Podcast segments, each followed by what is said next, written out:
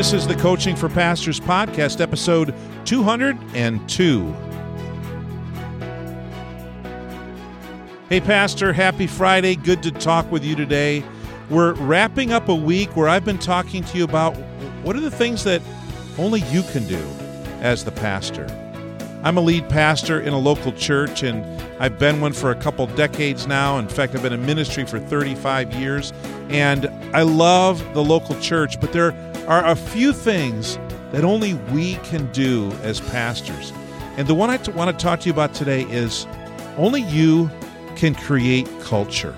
I mean, like intentionally know the kind of a culture that you want to create at your church.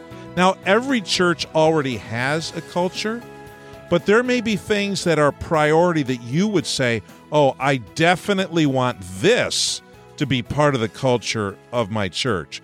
There may be other things that, you know, your people determine some of those things, the culture of the community, the culture of the of the locale and the region and the culture of the people in the church, but but there are things that you can create. Creating culture is something that we do intentionally. And some questions like what's the feel of your church? When people walk into your church, what do they feel? What do they sense? Is it a happy place? Is it a somber place? Is it a place where uh, the spirit of the church is alive? It's electric? Or is it kind of like everybody's just a little bit awkward and they're all standing around kind of looking at each other, wondering, why did they even come today? That wouldn't be a very good culture to have in your church. And then, is there quality in your ministry? Is there quality or is is stuff sitting around from 3 months ago that just hasn't been moved or hasn't been picked up or nothing's been dusted and there's things in the corner? Is there expectancy in part in the culture of your church? Expectancy where people are wait people know something good is going to happen. They've come because something good is going to happen. Something happy and exciting and fun is going to happen. There's expectancy that God is going to do something here. I've come and I'm going to meet with God. We are going to meet with God. We're going to learn. We're going to grow. We're going to worship. We're going to enjoy our time together. Is there expectancy? And do people understand the mission? Do people know what is the mission of the church? Do they know what's expected of them as church members? When I do the part of the uh, next steps class that I do, I basically talk to them as though they're going to be new members, and I, and I tell the people in my church, there's just there's just one thing that I need from you. If you're going to be a member of the church here, there's only one thing that I would ask, and that is that you would love one another.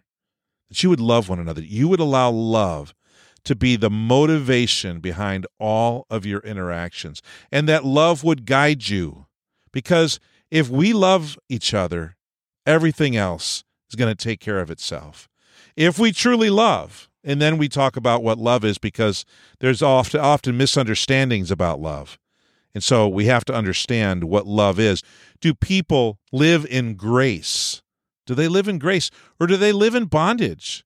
Do they live under the law? Do they live with constant expectations? Do they live in your church with a fear of not measuring up, or a fear of disappointing the leadership, or not toeing the line and keeping the standard? Or do your people live with a sense of grace, a sense of lightness, a sense of joy? Is there respect?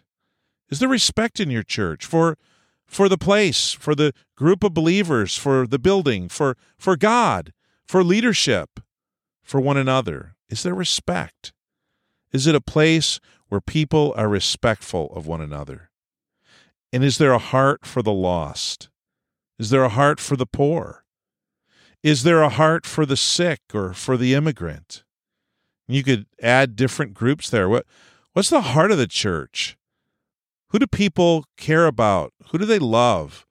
Who are they committed to and who are they spending time thinking about? What's the culture of your church? And pastor, you create that culture through your modeling, through how what you say, how you act, how you treat people, how you talk about the gathering of believers to worship, the things that you expect to have happen, how you talk to your people in anticipation of a worship service or in anticipation of some kind of an activity that your church is going to do. You're the leader, pastor. You you have to create the culture.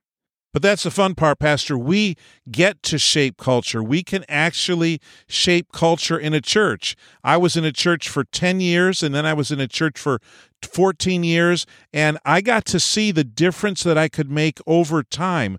We tend to overestimate the difference we can make in a couple months or a year. But then we underestimate the difference that we can make in five or 10 or 15 years. We can make a big difference. And, Pastor, how you live and how you respond and how you react to things in your church will be the difference maker when it comes to setting and creating the culture in your church. If you're constantly negative and you're constantly down, you're creating a culture of negativity, a culture of disappointment, a culture of low expectancy. Ah, there's nothing ever great that goes on around here. But if you are anticipating God to work, if you live with a with a sense of expectancy that God is going to show up and God's going to do something here among us, then your people will do that as well.